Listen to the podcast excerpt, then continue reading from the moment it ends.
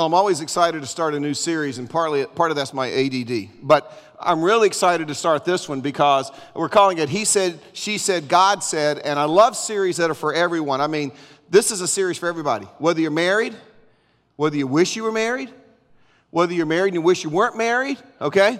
Single, divorced, widow, teenager, this is for you because in this series we're going to be talking about the differences between men and women. And until the Supreme Court rules otherwise, all of us fall into one of those two categories. Now, they could take that up and they could change that any time now because I believe society would love nothing more than to pretend that there really is no differences between men and women, that we're the same. But you and I know that's just not true. We are as different as night and day, and it's okay because that's the way that God created us. In fact, preparing for the message, you guys have sent me a lot of stuff. I've been doing a little bit of research, but I came across some, uh, several things that just show us how men and women are different. Go ahead and put the first one up. See, um, go ahead and put it up. See, that's what, when a woman looks in the mirror, that's what she sees. All right, but what a man looks in the mirror, let me show you what he sees. Go ahead, put it up, Mark. See, we, we, we're just different that way. Now, you ladies, you like to drag men shopping. Go ahead and show the first one. This is, this is what you ladies see when you go shopping, right? Let's show, this is what a man sees when he looks at that very same dress. See, that, we're, we're just made different. I was really reminded of that this week. I mean, God knows what I'm speaking on, so God has a way of giving me these perfect illustrations.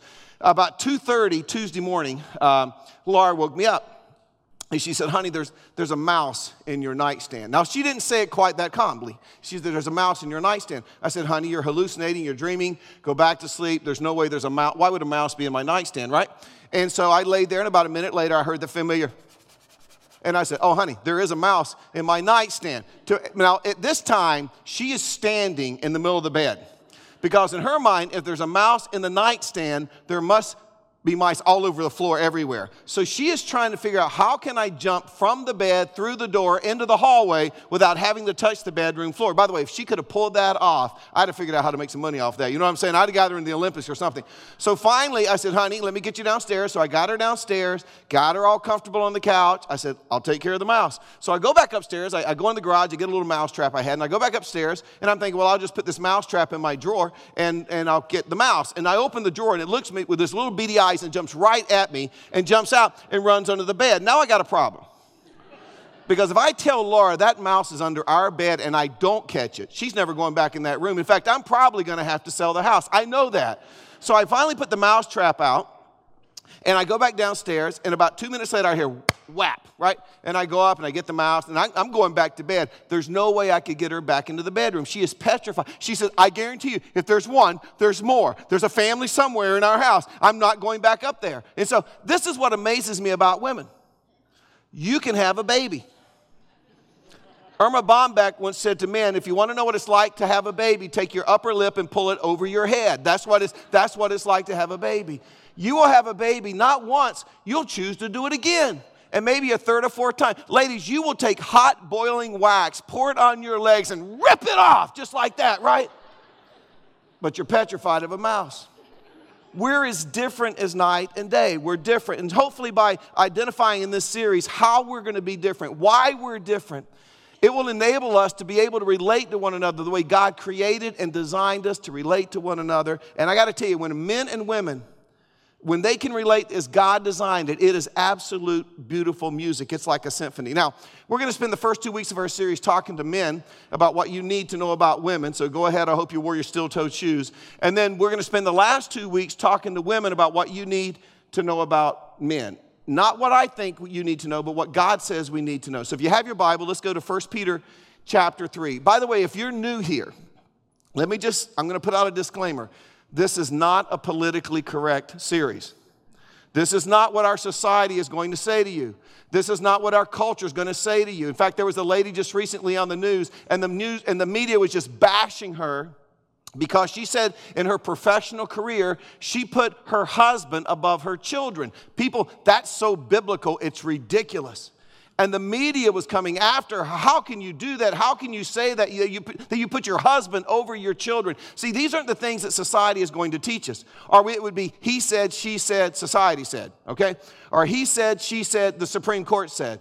But this series is he said, she said, God said. So I'm going to tell you what God has to say about our relationships. Then you're going to have to determine how you're going to apply it to your life. By the way, uh, since I'm talking to the men, let me just say this.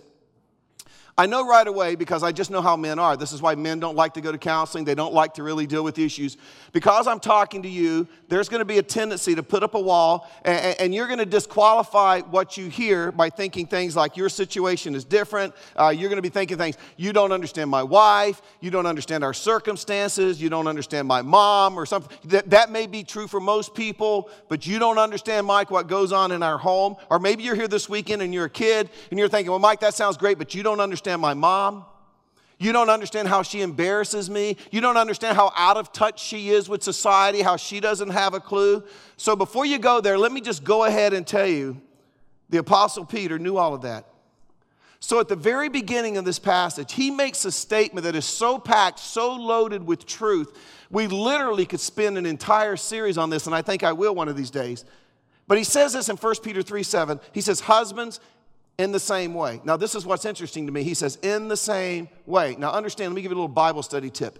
Anytime you're reading the Bible and you come across a phrase like in the same way, that ought to send up a red flag because that tells us that Peter is now referring back to something that he talked about earlier. So, for us to understand fully where Peter's going to go in this passage, what he's going to say, we've got to go back and understand what he just said so we can compare it to in the same way. We got to get the context. So, let me give you the context. Turn back one page to 1 Peter chapter 2 verse 20 or watch up on the side screens. This is what Peter writes. How is it to your credit if you receive a beating for doing wrong and endure it? In other words, you've done something wrong, you're punished for it, you endure it, why do you get applauded for that? You did something wrong. For example, if you rob a bank and you go before the judge and you decide to plead guilty and he says, okay, guilty, 10 to 15 years.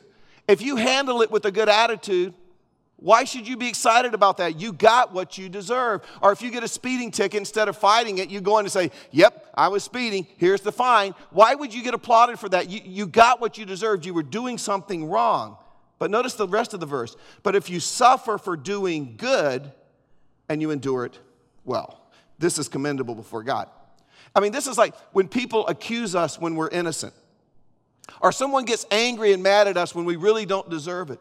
In other words, Peter says, when you suffer unjustly and you endure, you hold up under that situation, this pleases God. This impresses God. It's as if God sits up and he takes notice of us and he says, I like what I see going on in that person's life.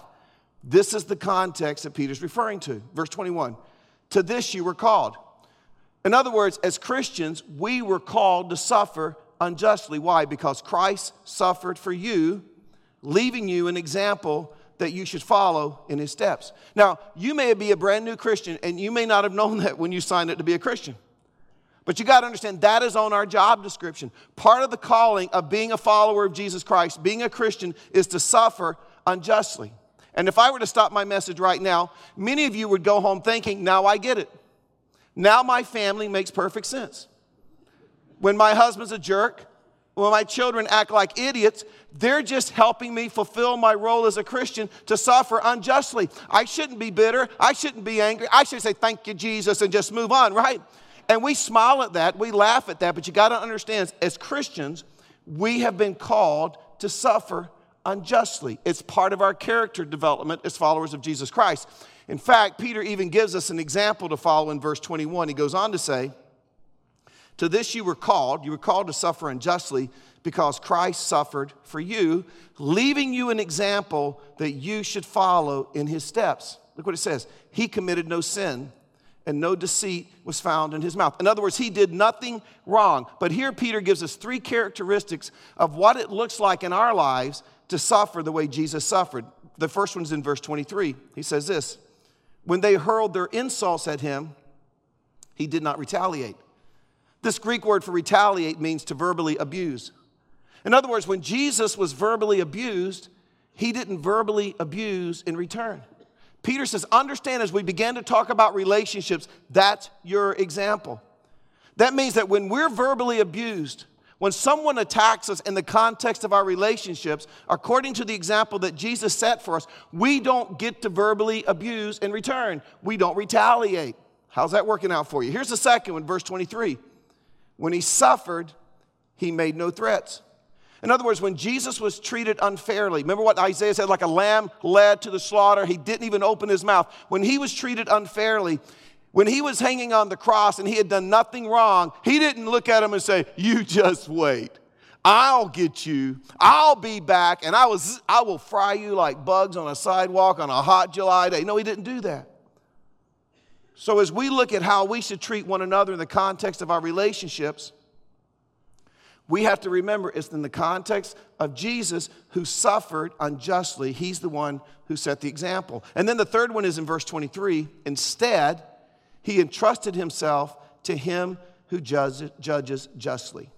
That means that in the midst of everything that Jesus went through, in the midst of all the suffering that he endured, instead of taking out vengeance, which he could have justifiably done, instead of threatening, instead of cursing, instead of verbally abusing, instead of retaliating, he just took a step back. He looked at the situation and he said, I think I'll just let God handle this. Now you got to understand, that's the context. For all that Peter has to say about how husbands should treat their wives, it's the context for how wives should treat their husband. It's the context for how children should treat their parents. So, as we talk over the next couple of weeks about how to treat the women in our lives, understand if you're a Christian, you have an example to follow. Peter says, if you want to know what, what it's like, look to the example of Jesus Christ. And so, before we even begin to get into the details of what this is going to look like, Peter says, before you start coming up with excuses, before you start thinking, but you don't know my circumstance, you don't know my situation, you don't know how they've changed, before you even get there, Peter reminds us there really are no excuses. In other words, how your mother, children, or how your wife, husband, how she treats you isn't the issue. Our responsibility as children, our responsibility as husbands is to treat her the way God has called us to treat her. And if we need an example of what that might look like, he says, check out Jesus. Okay? There really are no excuses. And then, after giving us the context, Peter begins to focus our attention on the specifics of these relationships. And the very first thing we're going to see this weekend, we're going to discover that the, the thing that we need to give the women in our lives is this it's, it's understanding. We've got to figure out how to understand our wives. We got to figure out how to understand our sisters, our mothers. We have to learn how do we live with them in an understanding way. Look what it says in 1 Peter chapter 3 verse 7. Husbands, in the same way, and we just saw what he meant by that, in the same way, be considerate as you live with your wives. Now, normally I teach out of the NIV, and, and it's a great translation, but this is one of those cases where the New American Standard Version is actually a little bit more accurate. It just flows better. So let me give it to you out of the New American Standard. It says this You husbands, in the same way, live with your wives in an understanding way. Now, the New Testament was originally written in Greek. And if you were to take that apart and look at it in the Greek, this is what it literally means live with your wives according to knowledge. That's what he challenges us to do. Live with your wives according to, to this is what it means. It means that we're to know our wives in such a way that when they say something or do something we don't understand, before we react and before we respond, it is our responsibility to see it from their perspective. And I know what some of you men are thinking. You're hearing that and you think, there's no way. I've tried that, Mike. She won't let me. She won't be rational. All she says is, You don't understand, and she cries. And she's right, I don't understand, so I cry. Right? You, I mean, th- that may be the case. But Peter says, even though that's the case, there's no excuse to stop the process. There's no excuse to stop trying. And this is where it's going to push back against you, ladies, a little bit. It's because God has called us, and I'll develop this more throughout the series. God has called us as men. God has called us as husbands. He has called us as fathers to set the pace in our home. And the pace is this we have to put ourselves into the mode of seeking to understand our wives. In fact, men, our full time job is to see life and careers and children and carpooling and chores and even hormones. To see it all to the best of our ability from our wife's perspective. In fact, your responsibility isn't to figure out why she says the things she says. Our responsibility as men is to try to figure out why she, why she feels the way she feels. And whether we like it or not, that's what it means to live with our wives, the women in our lives, in an understanding way. And naturally, this is difficult for men because we kind of come at life from a different perspective than women do. And, and our tendency is, you know, if you're married, is, is to listen to our wives. And when we listen, we naturally listen from a male perspective. For example, we can tell something's wrong. And so we say, What's wrong? Okay? And then they begin to unload, you know. They tell us what's bothering them. They tell us why they're upset, why they're crying, why they're hurt, why they're disappointed. And, and women, you don't think we're listening, but we're really listening. But we're also doing something else when we're listening. So we listen and we respond, and this is how we usually respond Honey, I heard you. And I understand the situation. But, honey, I just ran that scenario through my grid, and I don't have any of those feelings. Therefore, honey, you shouldn't feel that way either. Now, is that right? Is that what happens? Honey, I, that doesn't sound like how I would feel. You shouldn't feel that way either. But you got to understand, men, for a man that's been called to live with his wife in an understanding way, it isn't to, for you to try to change how your wife feels. It's your responsibility to understand why she feels the way she feels. I'll give you an example few years ago, we've been living in our house for about 12 years. This is when the market really crashed. Nobody was selling their homes. All of our homes were losing value. Well, my son's in real estate, so he came to me and he said, Hey, mom, dad, you guys ought to sell your home. We said, That makes no sense whatsoever. Well, you ought to just try because if you could sell your home, you could buy a home that's just sitting on the market and you could lowball it and maybe you could get back some of that equity you lost when you moved from California here to start the church. You're going to need it for retirement one day. You ought to just try it. So our home was in good shape. There really wasn't anything to do to it. So we decided, let's just put it up on the market and see what happens. Well, the next week I left for Africa. And you got to understand, when we go to Africa, the Central African Republic, it's not like you see Africa. It's not like South Africa. It's not like these really nice parts of Africa. I mean, we're out in the middle of the rainforest, and there are no cell phone towers, okay? So if you want to communicate with home, you get on a satellite phone, which means you've got to find an open space where there's no canopy of trees. You've got to find where this satellite is. You've got to point the antenna to the satellite, and you've got to try to make the phone call, and you're probably going to lose connection several times. But I'll never forget, it was a Saturday night. I wanted to call Laura. I missed her. I went out. I found an opening. I got her on the phone and I said, How's it going? She said, Well, guess what? I said, What? We sold our house. I said, That is so cool. Her response was, I'm like, whoa, whoa, whoa, whoa, whoa, whoa, whoa. Honey, this was your idea. You wanted to sell the house, right? And she said, But you don't understand how I feel and how stressed I am. Why are you stressed? Because we have to be out in 30 days and we don't have anywhere to live. And I'm like, well, find us a house. You go, girl, you know. now I'm running this through my grid, right? I'm calculating. And that makes perfect sense to me because you know what? The very first house we ever lived in, Laura bought it. I didn't see it till I was actually carrying some boxes in. I'm like, Laura, this is a dump. It needs some work, but it won't, it'll be okay. That's the first time I saw the house because I don't really care. Anytime after that, if Laura wanted to move, I said, You go find the houses. I don't do that. I don't go to open houses. I don't look at models. You narrow it down to one or two. And if you want my token opinion, I will come and give it to you, but you narrow it down to one or two. That's the way we've always operated. There's not one piece of furniture in our house I had anything to do with. Not one. In fact, somebody saw me this weekend and said, We don't like your shoes. You think I pick my shoes? I don't even pick my underwear, people. I'm calculating this. And some of you men are thinking, wow, you're a henpeck. Your life must, must, suck. It's all about perspective. I see myself as a kept man. That's what I, I mean. It's all, it's all about perspective, right? So I'm running it through my grid and I'm, I'm realizing, I said, honey, this is no big deal. You really shouldn't feel that way. Not the right response, right? Fortunately, I lost the satellite. But anyway. When I got home and we finally started talking, what I realized was, yeah, where were we going to move? The house she wanted to move to. But what I realized was she just didn't want to go through this by herself. Whether it was my token approval, my token input, she wanted the security that I was going to be okay with it. And I was reminded in that situation it's not my job to change the way Laura feels. It's my job to somehow connect the event with the emotion and then figure out why she feels the way she feels. I have to see it from her perspective. By the way, let me just say this this kind of as a side note. When a woman has an affair, this is usually why.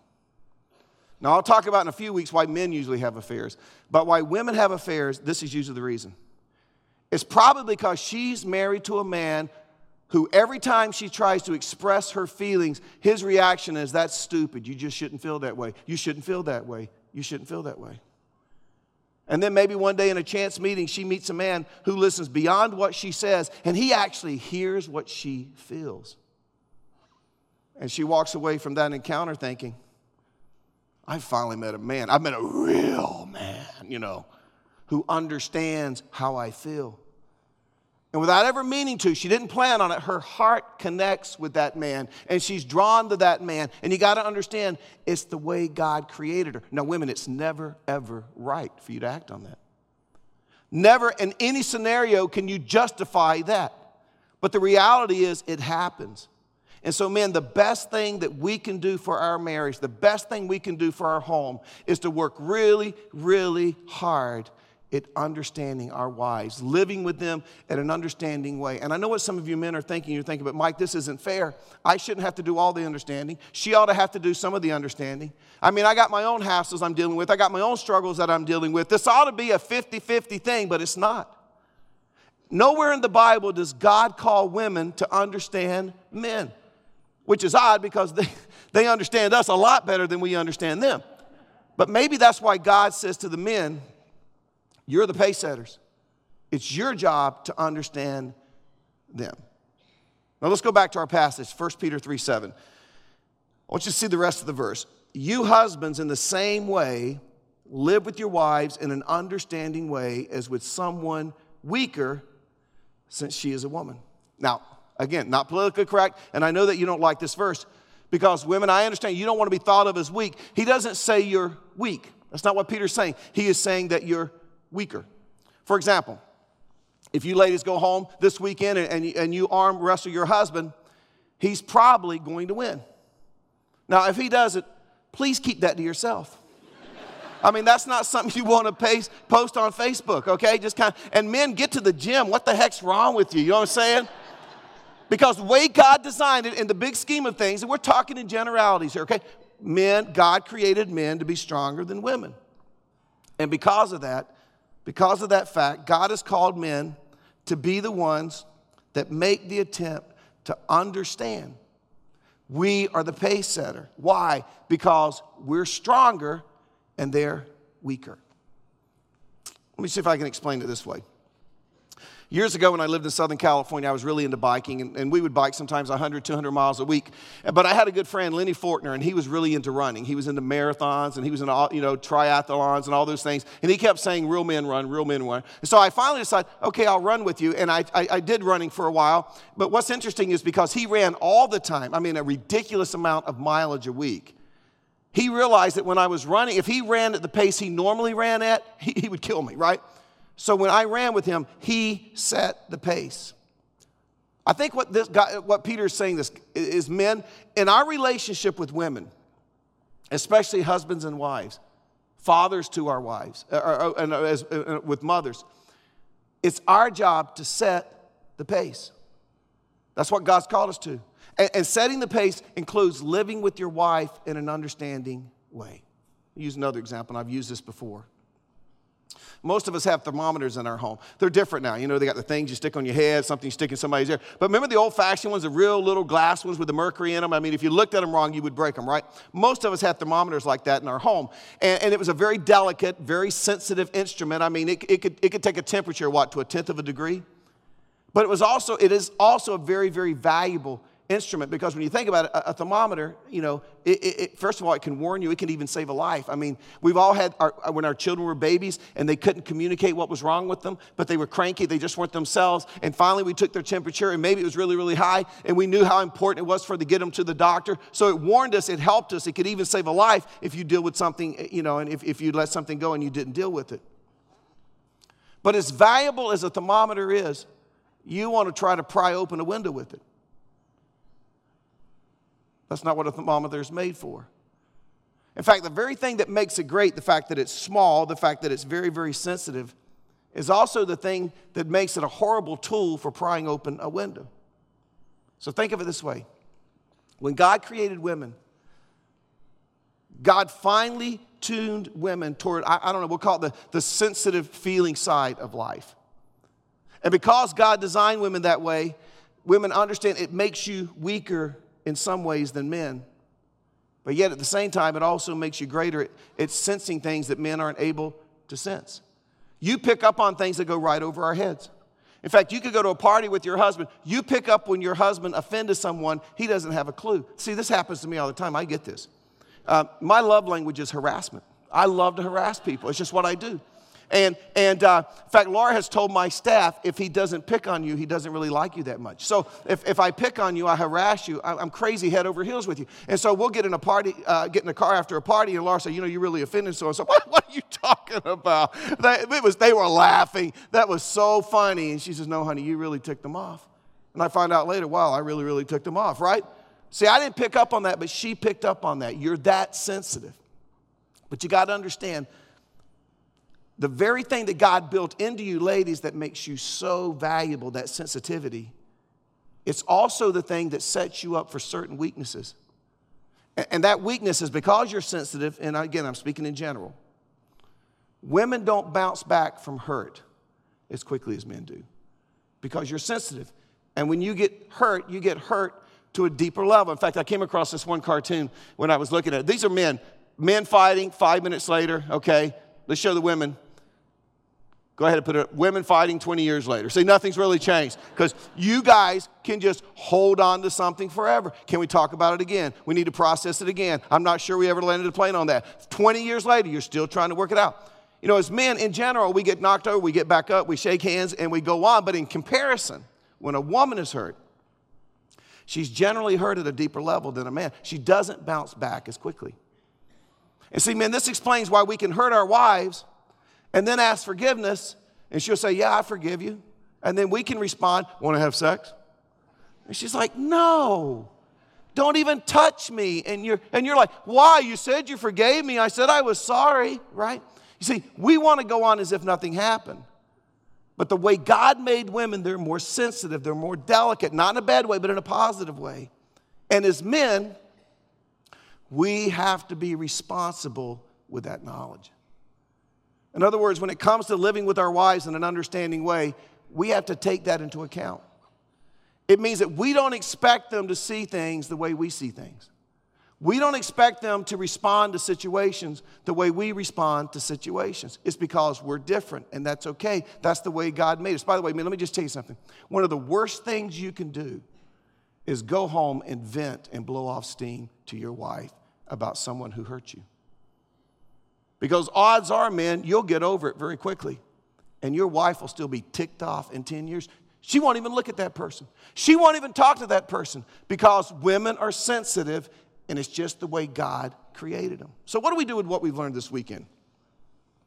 In regards to living uh, with the women in our lives in an understanding way, I got some application. Some of it's for men, some of it's for kids, children, and then some of it's for us as a church. Let, let me talk to the men first of all. Uh, Here's the first thing we need to do we need to pray every day for understanding. every day we ought to pray, God, help me see the events of my life of my wife's day. Help me see it through her eyes. God, help me see what's going on in her life from her perspective. God, help me figure out how to walk in her shoes so I can understand why she feels the way she feels. Remember, it's not your job to change the way she feels, it's your job to understand her feelings. Here's the second one and I'm, I'm finally getting good at this after 35 years. Practice arguing your wife's side, you know. In other words, before you respond to what she's, what she's going through, what she's dealing with, try your best to see her side of the issue. And as you do that, you'll begin to see the connection. And what it will do, it will communicate to her, you know, he really wants to understand me. He may not have it down, but man, he is really, really trying. And I tell you, that goes a long way with women. Here's the third one when your wife is hurt, give her some space, give her some time. And I'll just tell you, I'm terrible at this. I mean, I love harmony in my life. And when things are out of sync, drives me nuts. I don't sleep. I don't eat. It just drives me. So, so when I do something wrong and I ask forgiveness, immediately I, I just want Laura to be okay. See, when I ask forgiveness, I want her to be right back where she was before I hurt her. And it's basically one, I'm an idiot. That's one reason. But two, I have to remember she just doesn't bounce back the way I do. So I need to give her some time. I need to give her some space because she is a finely tuned, delicate instrument. That's the way God made her. Here's the fourth one commit to never saying again, you shouldn't feel that way. Remember, man, it's not our responsibility to change our wife's feelings, it's our responsibility to understand her. By the way, let me just say one more thing. Do you know what will cause your wife to love you forever? Or get her to start loving you again, which would be the case probably for some people this weekend?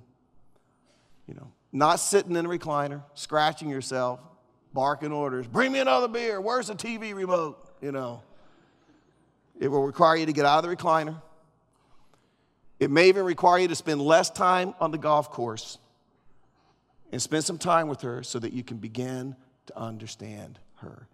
Where in the world do we think we can exchange vows for better, for worse, for richer, for poorer, to death do us part, and it's a downhill slide? I mean, how stupid are we? It takes some work. And men, it's our responsibility to set the pace in understanding our wives. Now, I want to say something, and I've never done this before. But I want to say something to the men here who are divorced, but you have children. In other words, you're living in separate residences, but you have children with your ex. Even though your family is now split and divided, you understand in God's eyes, you still set the pace for how your ex wife is treated by your kids. In other words, God is going to hold you responsible for you making sure that your kids love and treat their mom according to understanding. You see, that's your job as a pace setter. So when the kids have, you know, when you have time with the kids, regardless of what the arrangement is, maybe you have them for the summer, maybe you have them for the weekend, maybe you have them for a couple of nights during the week. When the kids are spending time with you and they're negative about mom and they're complaining about mom and they're bashing mom, if you don't step in, if you don't shut that down, if you don't correct them, if you don't force them to respect their mom, you need to understand you are making your ex wife's life hell on earth when those kids return home. Now, this is what bothers me. Some of you men know that. And that's why you let it go on. So, this is my advice to you this weekend. You need to grow up. You need to grow up. You're doing irreparable damage to those kids and they're going to be in counseling long after you're out of the picture because how you've allowed that to go on. Remember what Peter said there are no excuses. If you've been verbally abused, you don't get to verbally abuse. If you've been treated unjustly, you don't get to retaliate. And God is still holding you responsible for setting the pace. And so you need to do whatever it takes to instill in your kids a sense of respect and a sense of understanding for their mom. In fact, maybe the very first thing you do, you need to do, is to sit down with your children and apologize for setting a horrible example by the way that you've treated their mom. That maybe would go a long way toward a new start. Let me say something to the kids that are here this weekend. Uh, you need to understand your mom. She deserves that from you. If you're a Christian, regardless of how old you are, I mean, you could be five, you could be 25. But if you're a Christian, you've been called not to verbally abuse when you've been verbally abused. You've been called not to retaliate. You've been called to entrust yourself to the God who loves you. That's what you've been called to. Your job is not to convince your mom that you're right. Your job is, is not to win an argument, but it's to understand your mom. It's to try to see when she says no, You got to try to see it from her perspective. That's what God's called you to. By the way, let me just say this to the young men here that are single and going to get married one day. When you get married, you're going to be expected to live the same way. So it's a good time to start to practice it right now. Think of it as being a husband in training, an HIT, a hit. Maybe we'll make some t shirts. I just thought of that. I'm on some medicine, I'm getting a cold or something. One last thing, and this is to our church. And I really believe this strongly from my heart, and I hope this starts a movement. I think that our church has a responsibility to the single moms that worship with us. If you interview a single mom, this is what she'll tell you. We may be single, but we still need someone who understands us. And they'll also tell you this the best group to minister to us isn't other singles. You know, they'll tell you it's a married couple because a married couple, they understand the pressures of what it must be like to raise a kid as a single mom. And because we've had kids and we've been married, uh, we, we kind of have a better idea of what they're dealing with. I'm, I'm telling you, I've said this before. I don't know how you single moms do it. For the life of me, I don't know how you get kids off to school, work all day, come home, make a dinner, because you don't have the luxury that a lot of us do to go through the drive through, make a dinner, do their homework, make sure they have the bath, deal with all the stress, stop the kids from fighting, pay the bills. I mean, I know what it was like to be a parent with, uh, with two parents. And I remember nights when I would say, honey, they are yours tonight. And Laura would say, honey, they are yours tonight. You know, but you don't have that option. They're yours every night. I don't know how you do it. So I believe it's our responsibility as a church to fill this gap by giving our single moms the understanding and support they need. And I want us as married couples, I want us to begin asking this question How can we help a single mom? Identify one, two, or three. How can I help with that gap in their life? In fact, here's something you may even put into practice Mother's Day is coming up.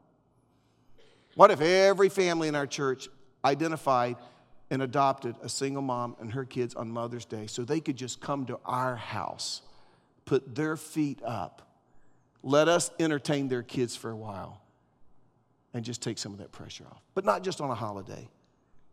What if every week we said, you know, we'll take them. We'll take them for a day. We'll take them for an evening. We'll take them out to breakfast on a Saturday because I know there must be some things you need to do, some errands you need to run. What could we do to reach out? I believe that single moms in our day are the widows of the Bible time. It's an epidemic, and I think we need to deal with it. Now, this week we looked at understanding uh, the women in our lives. Next week we're going to talk about how do we honor the women in our lives. And Peter, as you continue to read on your own, has a lot to say about that. And I can't wait to hear, not from you guys, because you guys will think you're doing a great job, but I can't, hate, I can't help but uh, want to hear from the women in your life about how you're doing as you seek to understand them. I wish I could be a fly on the wall. Okay, let's pray together. Father, thank you for um, just some practical wisdom here from Peter when he wrote this letter. As we begin to break down these walls, these barriers, so that we can better understand and be involved in one another's lives in a way that we're filling the gap and we're understanding each other. And God, help us as men to understand that you've called us to do this. You've called us to set the pace. This is on our shoulders. We will actually be held responsible for this. So, Father, give us some understanding ourselves, how we go out of here and how we apply this in our relationships this weekend. In your name we pray. Amen.